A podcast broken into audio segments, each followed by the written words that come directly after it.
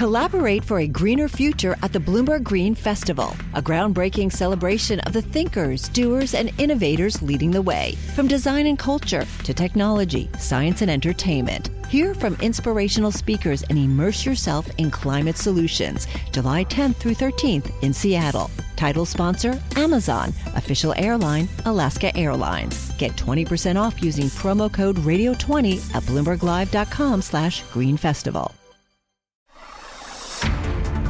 This is Masters in Business with Barry Ritholtz on Bloomberg Radio. This week on the podcast, I have a special guest. His name is Mandell Crawley. He is the head of private wealth management at Morgan Stanley.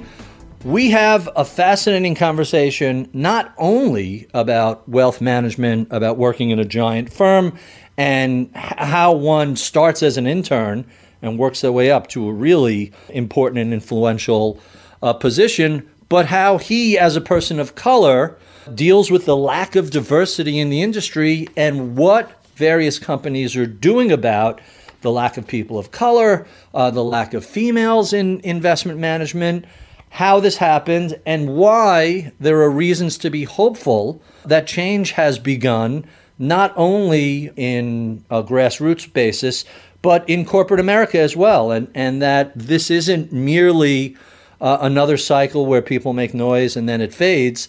It looks like things are changing and for the better. So, if you're at all interested in wealth management, how to attract and recruit top talent, how to build a financial services firm, you will find this conversation to be fascinating. So, with no further ado, my conversation with Morgan Stanley's Mandell Crawley.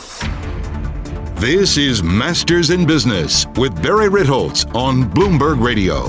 My special guest today is Mandell Crawley. He is the head of private wealth management at Morgan Stanley, along with wearing a number of other hats. Uh, he has an MBA from Fordham University and has spent his entire career at Morgan Stanley. Mandell Crawley, welcome to Bloomberg. I appreciate it. It is really good to be here with you. Thanks for having me on. My pleasure. So, I mentioned you spent your whole career at, at, Morgan. Tell us about how you first got started in the financial services industry. What did you imagine your career would be like? Yeah, you know, thanks, Barry. I, I have to tell you, my path to finance is unorthodox, to say the least. I, I started as a high school intern at uh, one of uh, Morgan Stanley's uh, predecessor firms at Dean Witter. And, uh, you know, at the time, it was a work study commitment, making $5 an hour, working about 20 hours a week.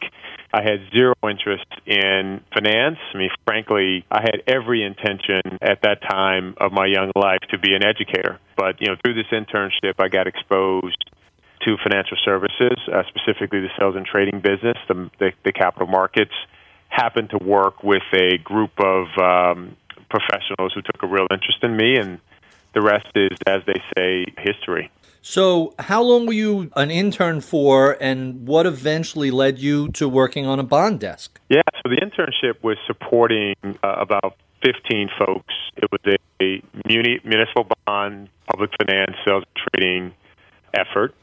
And initially, that internship was only supposed to last a year and the guy who ran the desk essentially had this relationship with my local high school. It was a vocational high school in Chicago. And every year, he'd essentially have a new student come in, and it was a great opportunity to give uh, a kid from the school uh, some exposure. And then you, you obviously have uh, some relatively inexpensive labor doing some relatively administrative things, including running errands, you know, supporting your, your, your salespeople and your traders. And that had basically been the model for you know four or five years.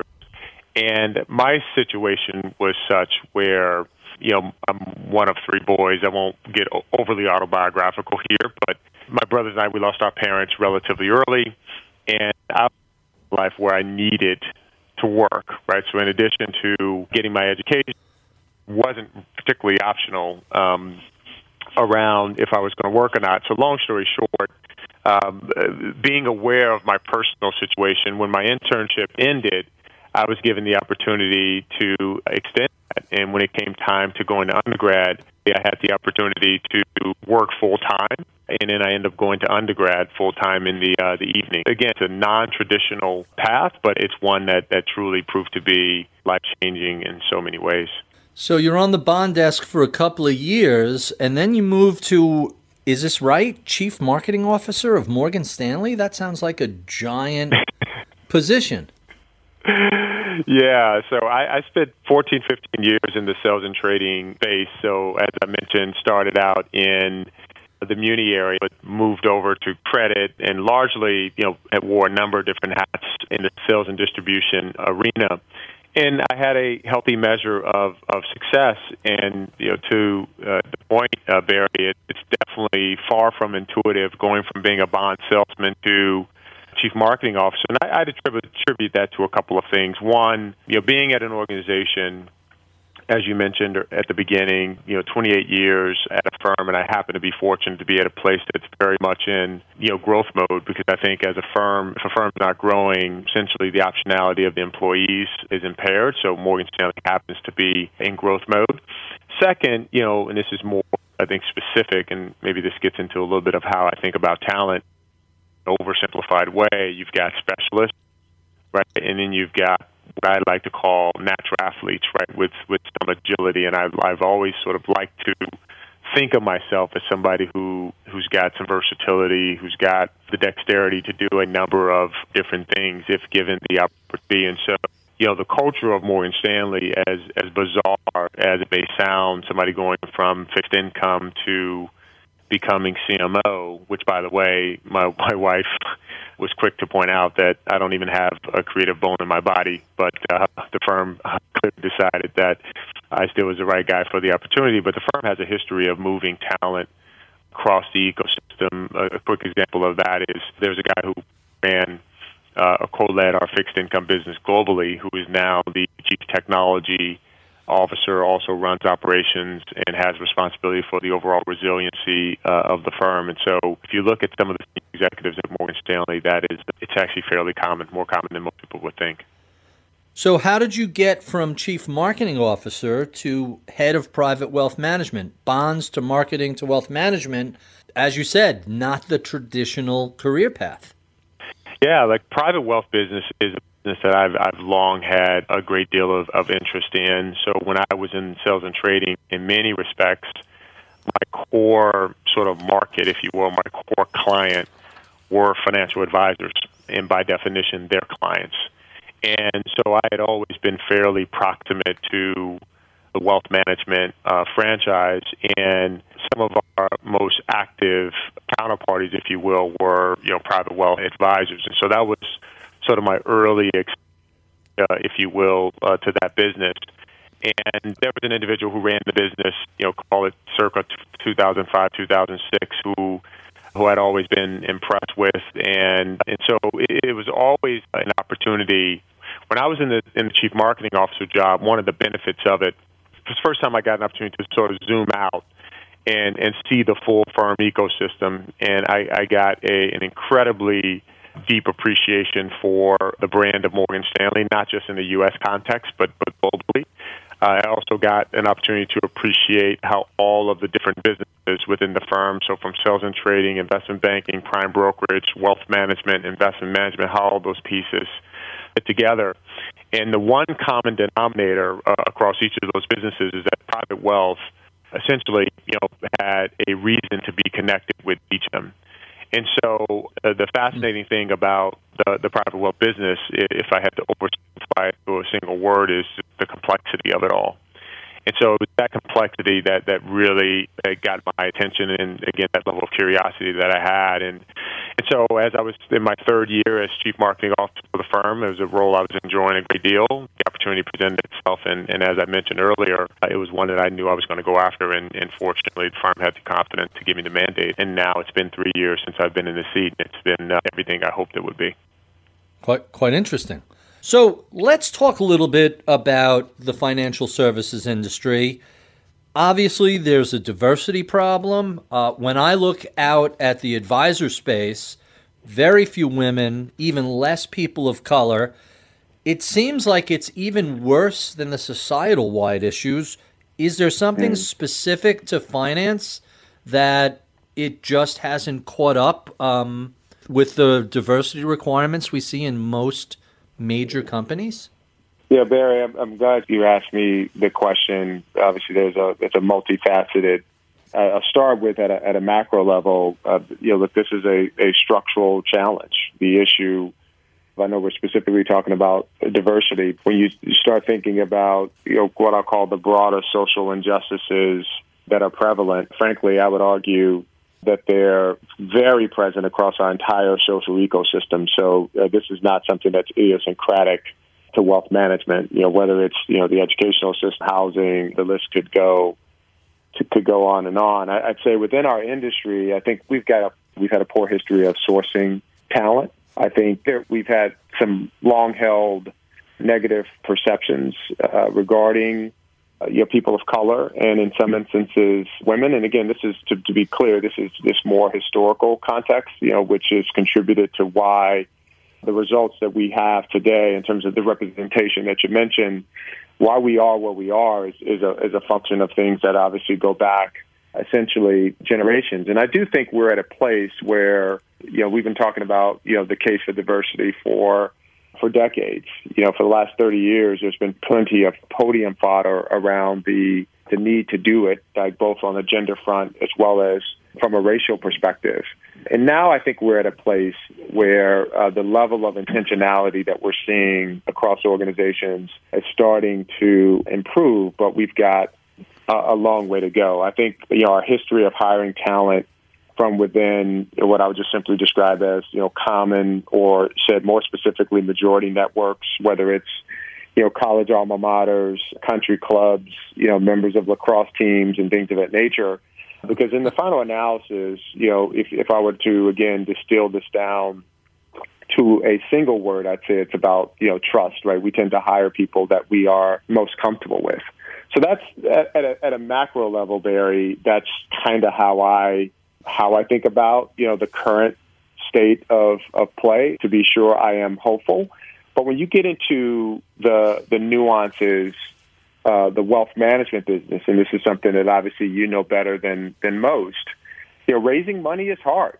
You know, especially when you are a you know a person of color, right? Where you're trying to do this, uh, something that's hard for anyone you're trying to do this against a social structure in which the, the wealth pools are not reflective of our population. So the African American representation in this country, 13% of the population, but we hold less than 3% of the, the wealth, right? So in the spirit of, of trying to build and, and scale a business, you have got to be able to acquire clients that don't look like you and and that in some respects that defies many of the long held you know sort of beliefs if you will around you know a lot of investors a lot of clients a lot of lps they like to do business with people who look like them or you know share a lot of of the common attributes. So i do think that the measure of difficulty for for people of color is is pretty uh, challenging. And the last point i'll make uh, barry is, is it relates to women. I think that you know, you know, in our business, you know, I think that you know, call it 20% of our advisors are are women, and and that this is one that just has never made sense to me when you start thinking about some of the attributes that most successful advisors have. I, for one, believe that you know women.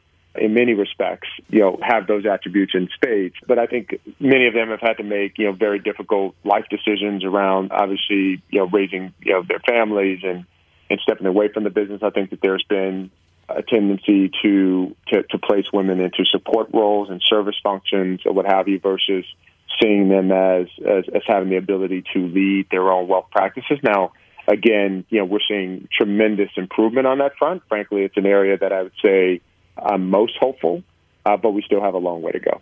I have so many questions to throw at you based on, on what you said. First, is there cause to be optimistic that we're seeing a sea change take place? I- I've watched this cycle repeatedly over the past, let's call it 30 years. This is the first time it feels like, hey, maybe something might get done. It seems that the public has become so much more aware. Use policing as an example. I, I think the average suburban mom was shocked to see the reaction of police against peaceful protesters over the past couple of months. Maybe this is the little bubble that I exist in, but it mm. feels like there's a broader awareness of structural issues than I've ever seen in my lifetime, anyway. Or am I just being optimistic about a little feel good mm. sensations of the moment? Yeah, like I, I share your optimism, Barry. I do think this time is different, and and I'm under no false you know illusions that you know we're going to get to perfect on the other side of this. But I do think we've got a real shot at at better. And, and the reason I, I, I feel that way is is a couple of things. One, I think just given the confluence of events that have taken place in 2020. I mean, obviously the uh, the COVID pandemic has forced us all to you know, into a completely different, you know, space. So specifically, many of us are home working virtually, uh, what have you. And, uh, and so when you go back to uh, whether it's, you know, the George Floyd murder, obviously a lot of the news and, and the narrative around the, the tragedy around Breonna Taylor or Ahmaud Arbery, uh, the fact that we're all home in a world where, you know, the, the competition for mind share is as great as we've ever seen, but I think we've been able to focus on issues in a way that we probably wouldn't have before. So that's that's one point. The other thing, more importantly, that actually has me hopeful is just you know uh, the young people. When you look at the the demographics of the protesters, it's not just you know uh, Black Americans that are leaning in. I, mean, I think it's a tremendous amount of representation from our majority colleagues, and so that allyship, uh, I think, is at a level that, you know, particularly with younger generations uh, it's at a level that we've never seen before. And, and frankly, I think it is the, the younger generation that is going to demand that things are a tad bit different. So I am, again, I'm not naive about it. it change tends to be hard. It, it always moves slower than you ultimately want it to. And I think folks, you know, get the idea that it's not about, you know, these, these false binary choices of, okay, I support you know Black Lives Matter versus the police, right? That's that's an oversimplification of the issue. You can actually be supportive of of both, and and and again, I think uh, the majority of people get that. Huh. Well, it certainly is the role of youth to agitate for change. That's been their historical role. If what we are both feeling that this seems to be a pivot point, that it is different this time, what's a reasonable guess for how long it'll be before, let's take financial services. How long will it be before our industry looks a little bit more like America looks? Yeah. Yeah, look, I think it's going back to some of my earlier comments uh, around how we got here. Uh, it took generations to to build the the current state. The, state the obvious. It, it will take a sustained commitment on the part of uh, again, just staying within financial services uh, around all the corporations that make up this great industry that we're privileged to work in, to stay focused on this, to stay intentional about it. Uh, I like to use John F. Kennedy, JFK, back in 1960. He made the declaration that we are going to put a, a man on the moon, and that didn't happen until 1969, right? So it, it, it clearly is a, a process. It, it clearly will take a much higher level of, of accountability and not just from, you know, the leadership. I think, you know, even from our clients and you're starting to see this, you know, Barry, as you know, play out in, in some of the institutional, you know, circles where institutional clients are now demanding diversity uh, before they are willing to, uh, to do business with you. And I think, you know, the individual investor or the individual client hasn't quite got there yet, but, but I'm encouraged that that that will be the outcome. And you and I both know that there's uh, no better way to turbocharge change than when clients start to, to demand it. So again, I'm optimistic, I'm hopeful, but this is going to take a lot of work and it's going to take, you know, a great deal of transparency and the appropriate levels of accountability to ensure we get to, to a better place. And, and I'm hopeful we will. Last thought on this.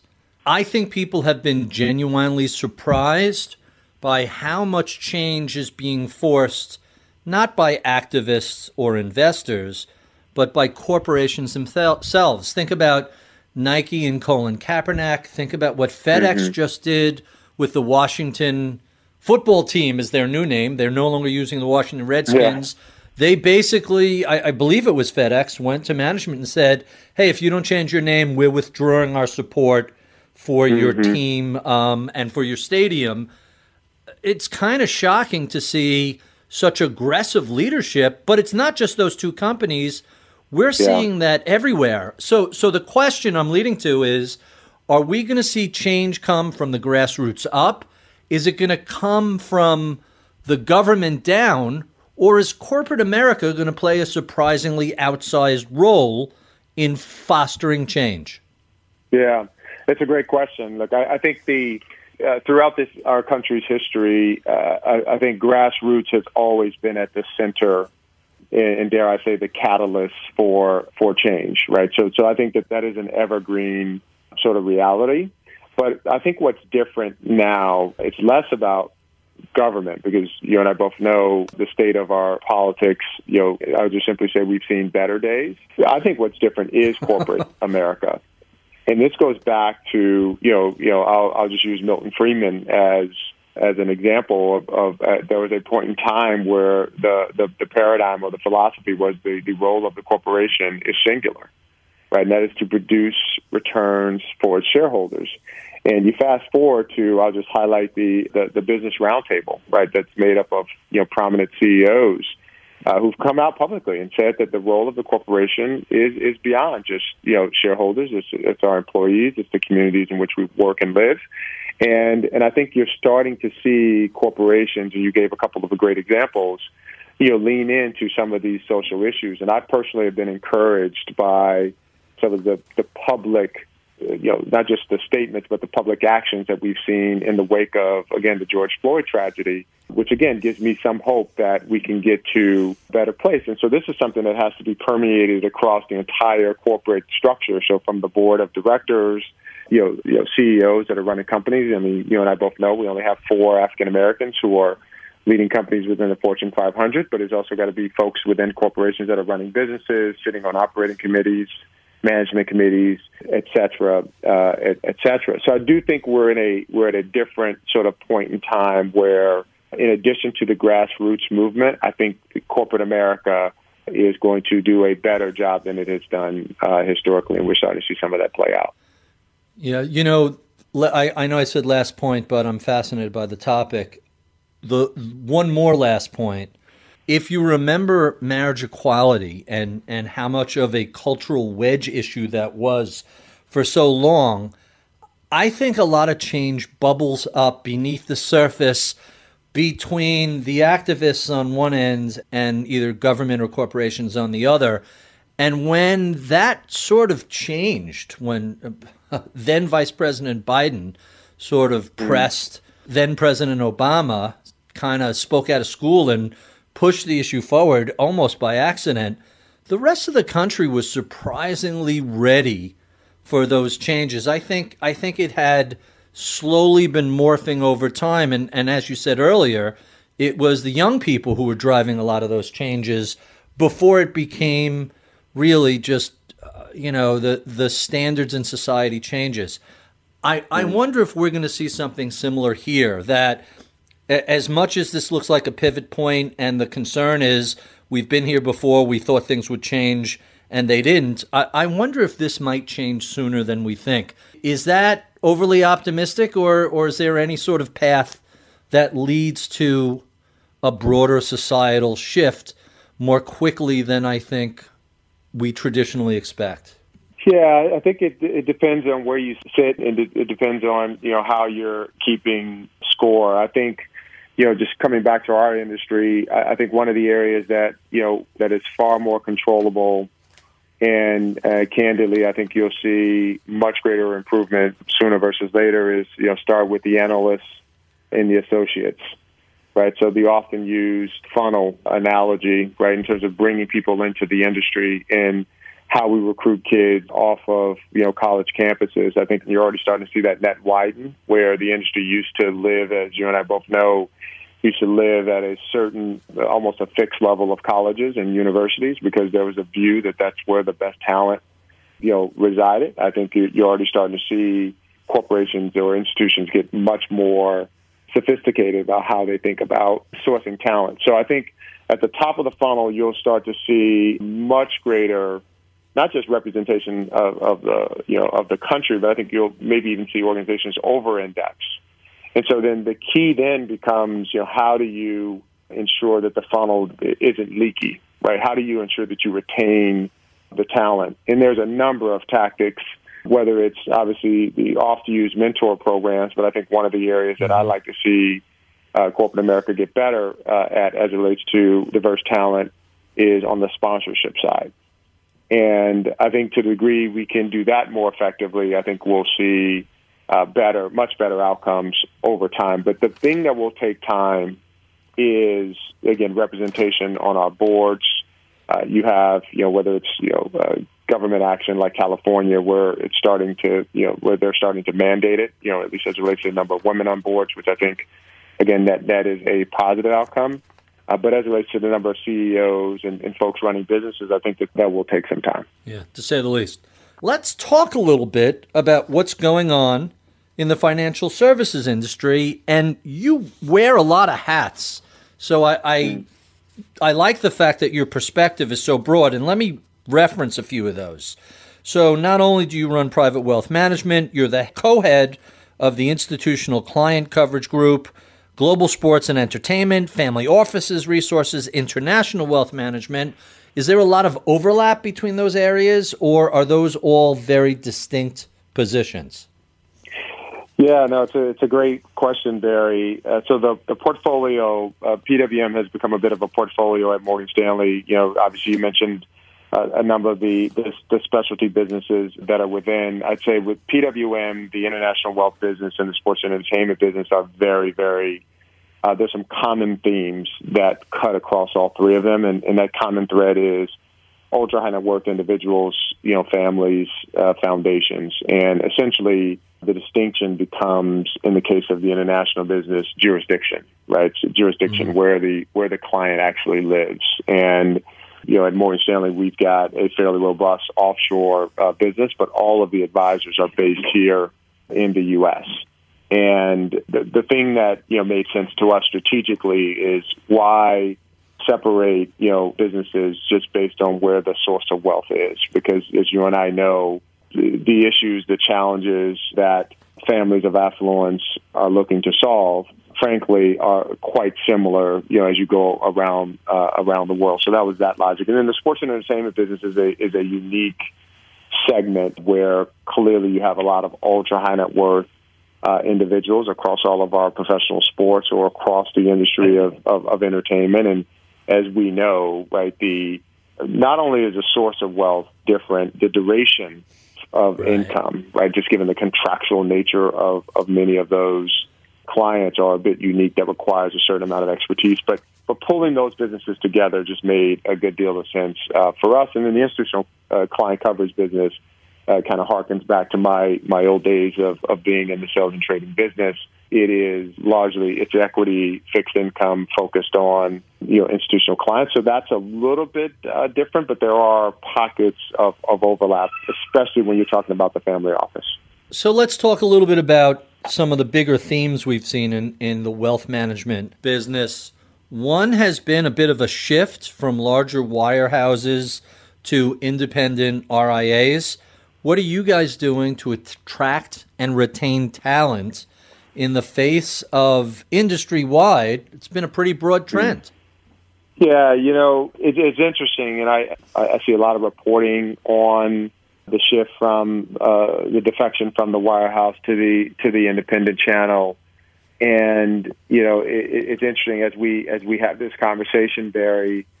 You know, at Morgan Stanley, we're having our best net recruiting year ever, and, and so said simply, you know, that it just hasn't been our uh, reality. And I don't say that out of, of, of arrogance or surely not hubris, but but we have not actually seen um, a material defection of talent uh, going uh, independent. Look, I believe our value proposition at our firm is it's uh, obviously our brand. You know, 85 years uh, in the making, and I like to believe that that's real currency for our advisors out in the marketplace. we talk a lot about our platform, uh, how robust it is, our scale, which allows us to invest uh, back in the business uh, at a level that's not easily replicated in the marketplace. And then, most importantly, and this is something that I, trust would, would resonate with you, uh, is our entrepreneurial culture. Right, our advisors have a tremendous amount of flexibility uh, to uh, to run their business. Of course, there's you know we have our control partners to make sure uh, that everything we do is in the spirit of, of what's in the best interest for clients, but we try to maintain uh, that entrepreneurial uh, culture and that flexibility. And so that combined with, you know, strong local leadership in our branches across the country, our leadership, senior leadership team, which I'm a part of that, but, you know, Vince Lumia, who runs the, uh, the field, Andy Saperstein, who runs the broader business. I mean, we try to be fairly proximate to our advisors, right? So they feel like it's truly a real partnership. But I, I, I'd say when, when you combine uh, world class investment bank, world class investment management, world class wealth management that's extraordinarily open in terms of our platform, open architecture. Uh, I think that the combination of those things has been a real driver of uh, of retention, uh, you know, for us. And that's not to say again that we don't lose talent. Uh, of course, we do uh, but we're not seeing it, it you know, at, at, such a clip where, where, we would define it as uh, a problem. Quite fascinating. Let's talk a little bit about what clients are looking for these days.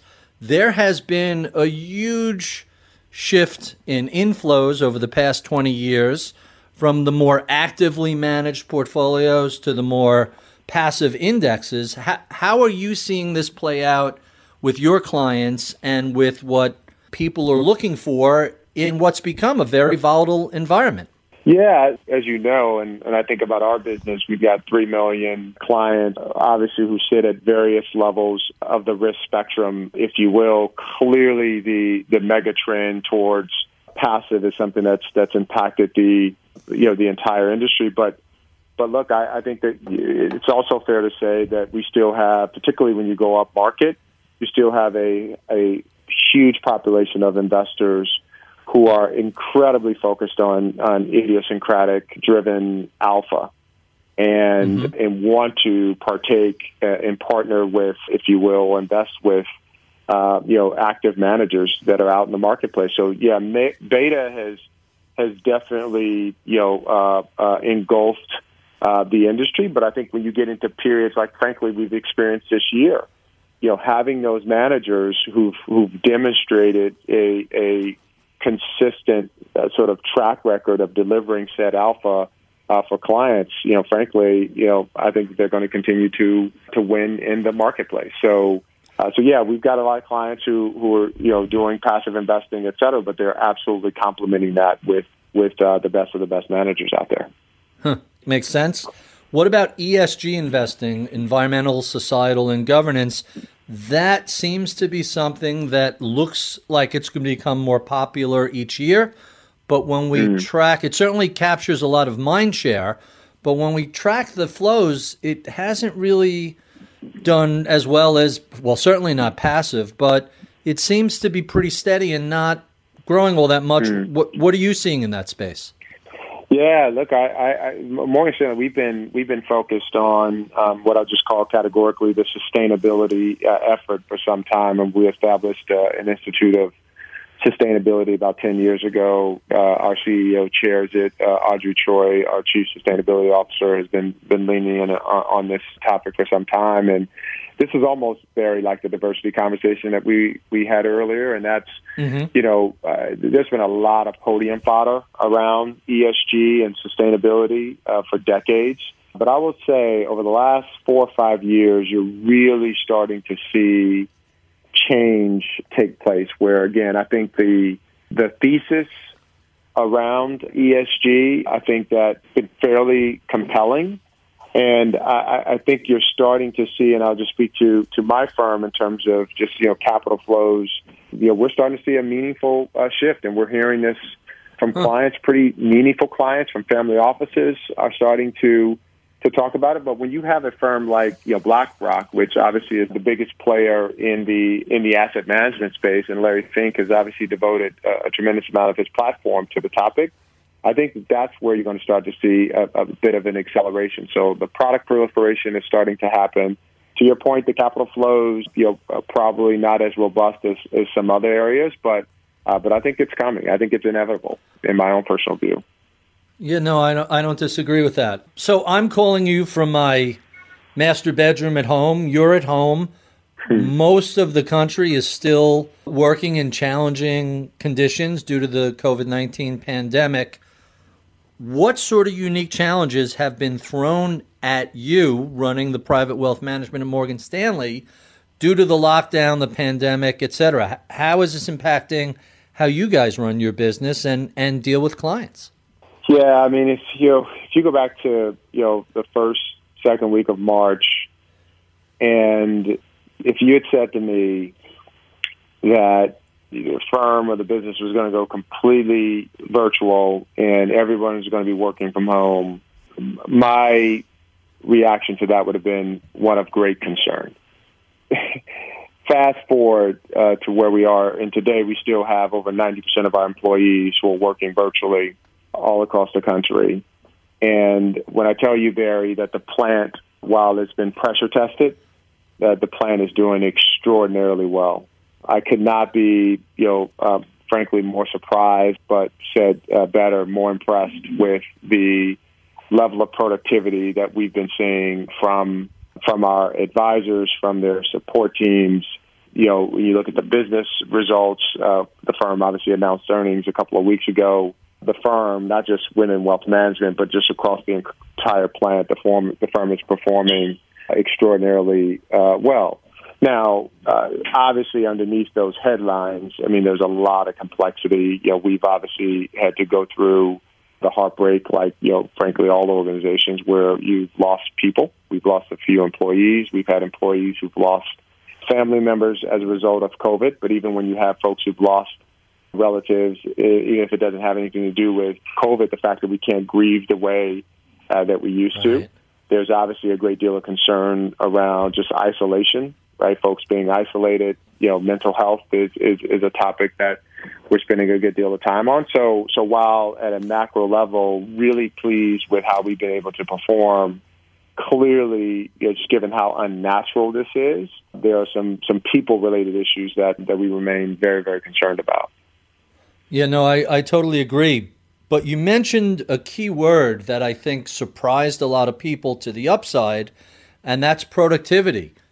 Given how productive everybody who has the luxury of being able to work from home have been, what does that mean when we go back to work? When when fast forward, I'm going to make up a number, 2022 there's a vaccine. Mm. There's herd immunity. Uh, we're we're going out to shows and eating in restaurants indoors again. Do we mm. go back to work and and what does that look like? Does everybody come back to work or mm. uh, you know it raises a question? Do we really need to have office towers filled with people when so many folks so comfortably and so efficiently can get their jobs done at a distance? Well, you know, Barry, it's funny when you were when you were talking about 2022 and you were you know hitting on some of the highlights. You know, we're out at restaurants, we're going to shows again. I, I will just tell you, partner, I cannot wait for that to happen. Like a, a big smile came on uh, on my face because I miss all of that so much. I mean, the way we think about it at, at Morgan Stanley is we're going to be incredibly responsible in terms of how we return to work. And, and I don't think the new world, uh, uh, when we're on the other side of this, uh, goes back to the old world. I think it's it's not going to be this binary of you know do I work in the office or do I work remotely. I think it's going to be both. I think we've proven that the added flexibility of folks being able to work uh, virtually is an asset uh, for us, and so I do think that that's going to forever be a part of our workplace strategy uh, going forward. But I also think, you know, again, just speaking for my firm, I think that we understand the importance of community and culture and having our, our folks together uh, will always be a key part of our DNA, you know, if you will. So I don't anticipate any material downshift in our real estate stack to be fair, but can you maintain your, your office space presence, but, but also make sure that your employees, when and where appropriate, have the flexibility to work remotely when necessary? Uh, absolutely. And so that's where I think will land. But I also will, will highlight, you know, another, you know, big positive area, you know, of, of the, the virtual world. Number one, our clients. We've seen just a massive uptake in um, what I would just simply call the digitization of our wealth management, you know, business and the fact that clients are now comfortable with you know meeting with their advisor over Zoom is going to be a big benefit to us. You know, we've got support teams, resources that support our advisors. Like if you think about our estate planning specialists uh, or our philanthropy specialists, where they're, they're jumping on planes all the time and trying to go meet with advisors and go meet with clients. We're going to be able to be a heck of a lot more efficient in terms of how we collaborate and how we deliver resources to advisors and clients because again, we're now all so much more comfortable at video conferencing. So I think that there's going to be a lot of positive things from the work from home world that will ultimately make its way to the the old world, uh, if you will, that will make for uh, a, a much better uh, work environment for advisors, for clients, uh, et cetera. Yeah, I, I agree, and, and probably with a higher quality of life if you're spending less time in airports and hotels, especially if you have young kids or a family. You, you mentioned clients. Let me throw a few questions to you uh, about some clients. First of all, what are you hearing from your clients about the economy? I, I know the single biggest question I've been hearing lately is Has the stock market gone crazy? How is it decoupled so totally from the economy? What are you hearing from clients? Yeah, you know that's definitely one of the main you know themes the the dichotomy of of what's happening in the markets, right? Where we are literally sitting back at historic highs from you know the the underlying economy, and we know where we are with with unemployment and and the the, the state of, of small business, et cetera, uh, across the country. So so we see a couple things. Number one, you know, cash positions have absolutely jumped. I think our cash position within private wealth is up 50% from where it was uh, just a year ago. And I think you can, wow. can think about that in both defensive and offensive ways. So defensively, you've got some folks who, who don't believe the hype, right? They believe we've come mm-hmm. back way too fast and the underlying fundamentals uh, don't support it. Now, at a macro level, Morgan Stanley, our research uh, team has been calling for a V-shaped recovery. But even within that that thesis, uh, I don't I don't know if we would necessarily envision the markets being you know have snapped back as quick as they have, and so I do think that there's a, a good deal of caution on a part of many of our clients. So so many of them have raised cash because again it's just defensive posturing. Now the other side of that is you've got clients who are playing offense here.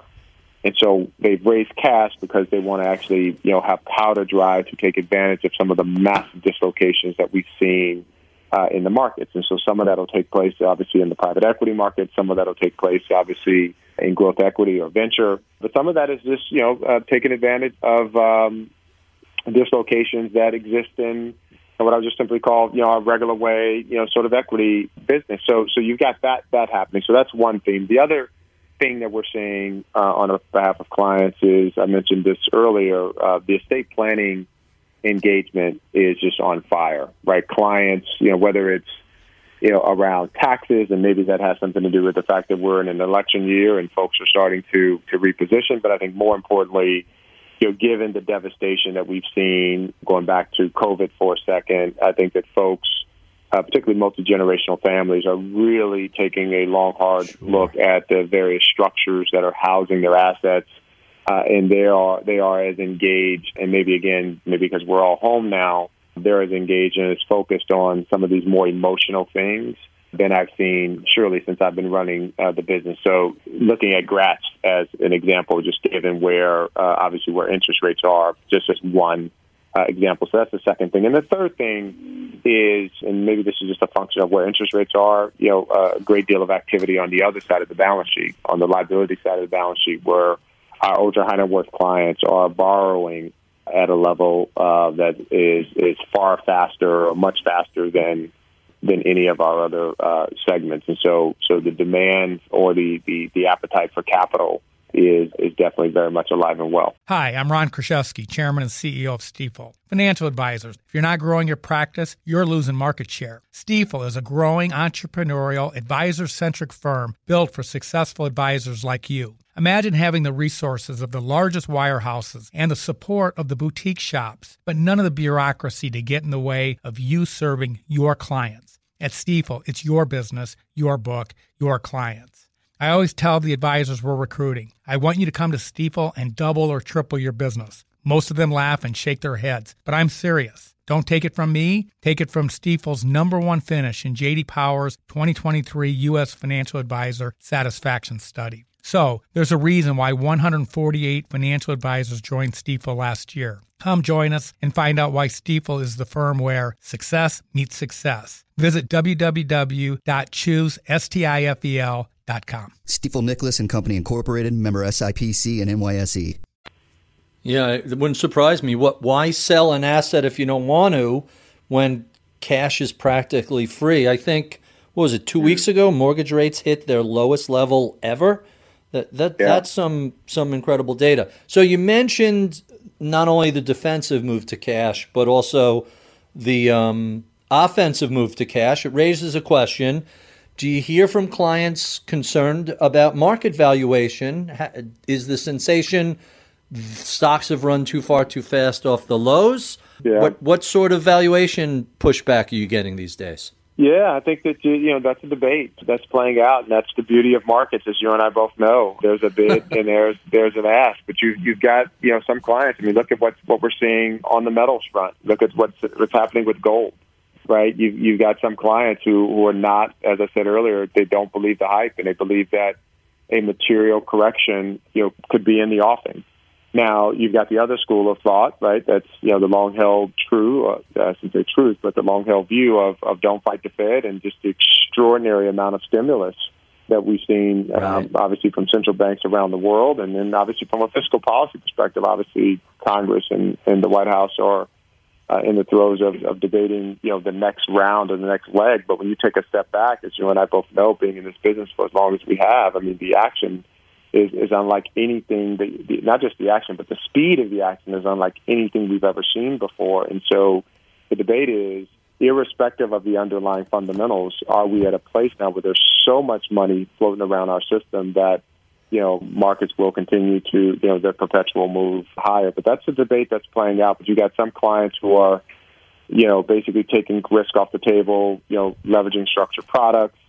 Uh, you got some folks who, again, are, are putting a ton of money in uh, in gold and other uh, precious metal instruments because, you know, again, they think that you know there's going to be this unleashing of inflation at some point, and uh, the market's going to uh, go into some significant downturn. But you know, that's the life we've chosen, partner, as you know. to say the least. Last client question: Are you getting um, any concerns or questions about the upcoming election? We heard a ton of stuff heading into 2016 and right after the election. It's been a little quieter this time around from what I'm hearing. I'm curious as to what you guys are hearing. I think it's uh, you know it depends. Start with you know where on the political you know spectrum you sit. I mean, ultimately it, it's been relatively quiet, and and I think that's true even with with institutional investors. Uh, but now we're getting close, right? It, it's surely when we get on the other side of Labor Day, I think that the election will clearly dominate the markets and will dominate mind share for reasons. And that, let me just um, let me just clarify. Mandell. Let me just I'm gonna, I'm sorry to interrupt. Sure. Let me just clarify. I don't mean what are people asking about who you think's going to win or what's going to happen in the Senate or anything like that. I mean specifically, hey, what happens if there's a major shift, if there's a blue wave That's right. and the Senate flips and Biden wins? What does that mean for my taxes? What does that mean for my portfolio? That's right. That's right. Yeah, no, I think that that's exactly where I was going. I think you know, there's uh, if you, you and I both know this. If you look at the you know the history of of irrespective of who's in the White House, and, and almost in some respects, irrespective of who's you know dominating Congress, the, the the performance in the markets right are are far more similar than I think most people believe. But where I was going was we've not seen uh, what I would describe as material movement of, of capital or, or, you know, just simply stated, you know, asset class repositioning where, you know, you feel like there's a, a, a link to perspective or potential outcomes from the election. But what we have seen is amongst some of our multi generational families, I, I talked a lot about estate planning, where folks are becoming increasingly sensitive to you know tax policy, right? So so that's one where um, you know it's pretty intuitive to me. If uh, one is assuming it's just called it a Biden presidency, uh, and assuming that taxes are going higher, you know we have started to see again still relatively early days families start to get a little bit more concerned and focused on that. Huh, makes sense. And our last question about the industry we see some of the real tech driven startups, apps like Robinhood that are popular amongst the younger day traders, or platforms like Betterment that are using algorithms to manage portfolios. Where do you see the future of technology going? Is it something that's going to replace advisors, or is it going to be a supplement and a tool used by advisors?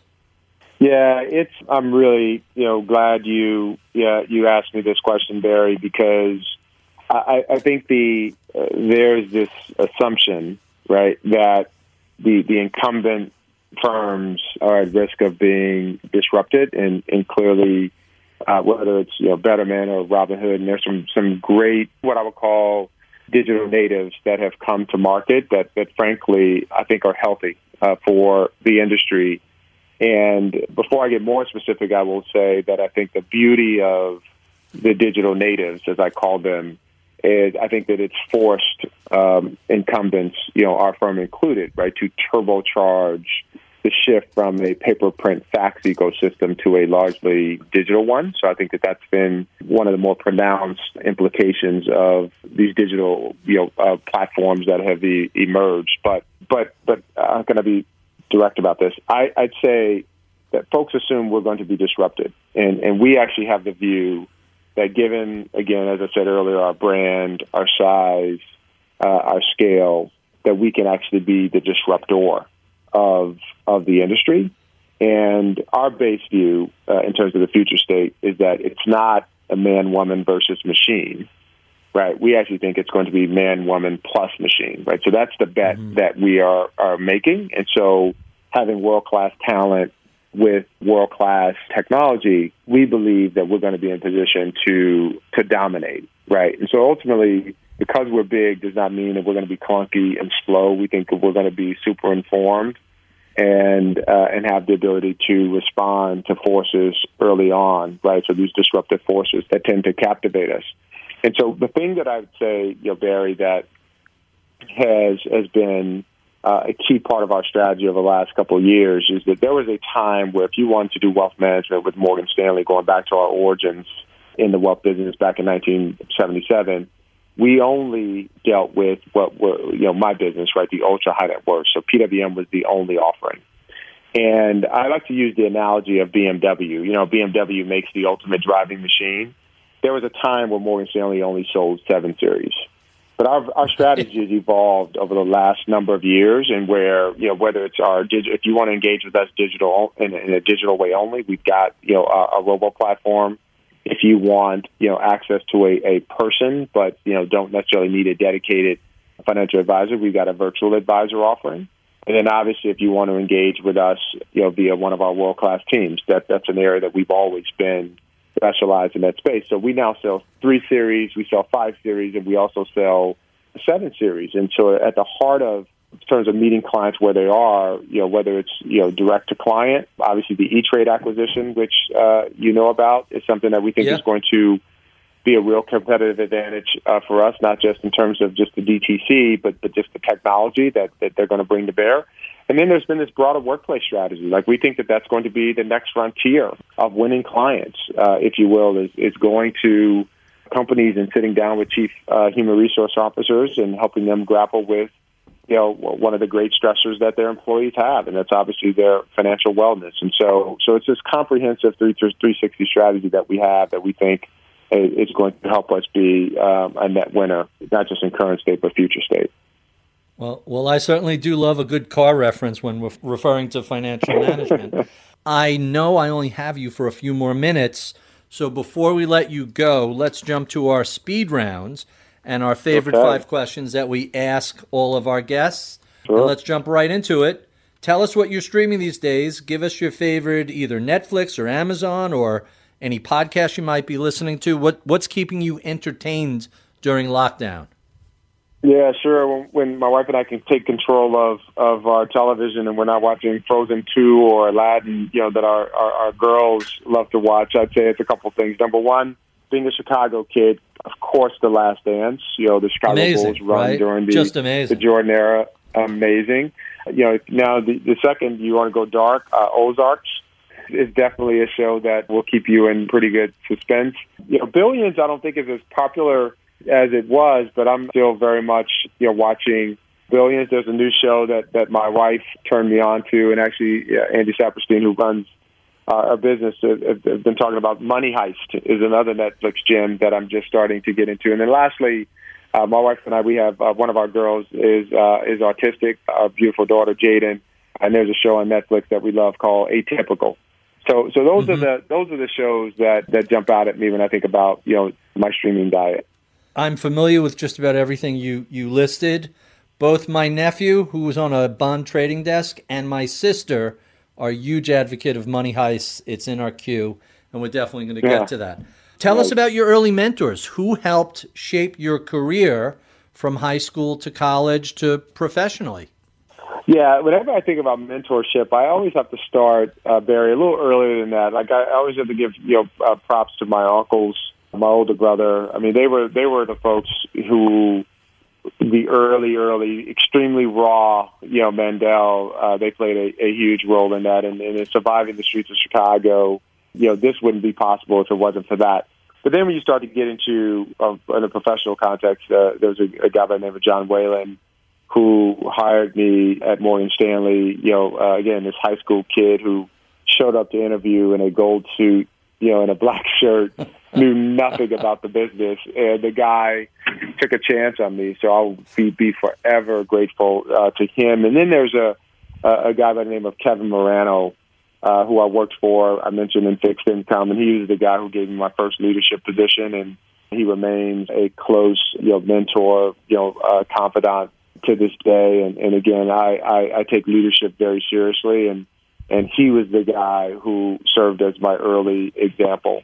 And then there's a host of folks around Morgan Stanley today that that obviously continue to invest the time and effort and, and, and basically serving as my sort of personal board of advisors as it relates to my career. So I've been I've been incredibly fortunate. What are some of your favorite books? What are you reading currently? Yeah, so I'm a I'm an avid reader, fairly diverse mix of of books. Uh, one uh, over the last couple of months that have resonated with me is is, is Can't Hurt Me by David Goggins. If you want to, you know, sort of make sure you you, you if you want to put yourself where you want to go beyond uh, your uh, what you think you're capable of doing, I would I would strongly implore uh, your listeners to to read "Can't Hurt Me." You know, what you do is who you are by Ben Horowitz. Uh, it was a fascinating read. That's largely about, about largely about culture. Talking to strangers from my favorite author, Malcolm Gladwell, is something that I've read uh, fairly recently. Becoming by Michelle Obama, again a fellow Chicagoan and obviously former First Lady, is a great read. And then most recently, Ride of a Lifetime by Bob Iger. Fascinating story. I mean, he's you know, dare I say, uh, like Bob, you know, I've been at one firm um, my entire career, and yes, there's mergers and acquisitions along the way. But when you hear Bob's story uh, and how he uh, literally started at the bottom of the company, and, and obviously you know, got to the point of, of, of being one of uh, Disney's most you know renowned uh, and, and memorable uh, CEOs, and it's just a fascinating story. And and and he goes into uh, again, as, as the mergers and the acquisitions took place, you know what the implications was for him personally. Just an incredible, incredible, you know, person and story. And so, so those are the books that that come to mind for me, Barry. What sort of advice would you give to a recent college graduate who was interested in a career in wealth management? Yeah, so first I would say it's important for young people generally to just to understand that careers are not linear. As you and I both know, sir, it's uh, they're circuitous journeys, and my career has definitely been an example of that. So that's one.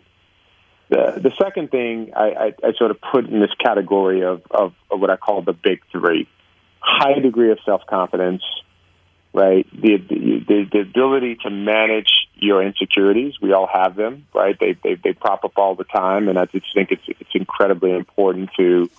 To, to be able to manage your insecurities over time. And then lastly, which is probably most important for young people, impulse control, right? The ability to control, you know, your impulses and just not make career decisions based on emotions or snap decisions or what have you. And that's something that you see that's fairly common with young people. What do you know about the world of wealth management investing today that you wish you knew 20, 25 years ago or so when you were first getting started? You know, having the vision of uh, you know 2020 is, uh, in hindsight, is is a wonderful thing, and I wish I wish we we, we had it more real time if there was one thing I would simply say, and I'm being cute here, partner, is is I would have gone long rates 30 years ago. right. And if I had if I had if I had done that, I'd be a, a fairly wealthy individual. In, all seriousness, I, I think that the one we have come to learn and appreciate in this business, and, and history proves uh, this uh, time and time again, is you know uh, having a, a well thought out plan and sticking to that plan through good markets and bad markets tends to be the thing that over time tends to win the day. The, you know, trying to be this active and aggressive investor that's going in and out of markets, trying to time this thing, has humbled humbled many. So I just simply say, you know, financial planning, which is clearly a thing today, is something that uh, essentially uh, should I wish it had been codified, you know, uh, 30 years ago because uh, it's that powerful. Thank you, Mandell Crawley, for being so generous with your time. We have been speaking with Mandell Crawley, head of the private wealth management group at Morgan Stanley. If you enjoy this conversation, well, be sure and check out any of the previous 350 such discussions we've had over the past six years. You can find that wherever your finer podcasts are sold Apple iTunes, Stitcher, Spotify, we love your comments, feedback, and suggestions. Write to us at mibpodcast at bloomberg.net. Check out my weekly column on bloomberg.com slash opinion. Sign up for our daily reads at ritholtz.com. Give us a review at Apple iTunes. Follow me on Twitter at ritholtz. I would be remiss if I did not thank the crack team that helps us put together these conversations each week. Reggie Bazil is our audio engineer. Michael Boyle is my producer slash booker. Michael Batnick is my head of research. Atika Valbrun is our project manager. I'm Barry Ritholtz. You've been listening to Masters in Business on Bloomberg Radio.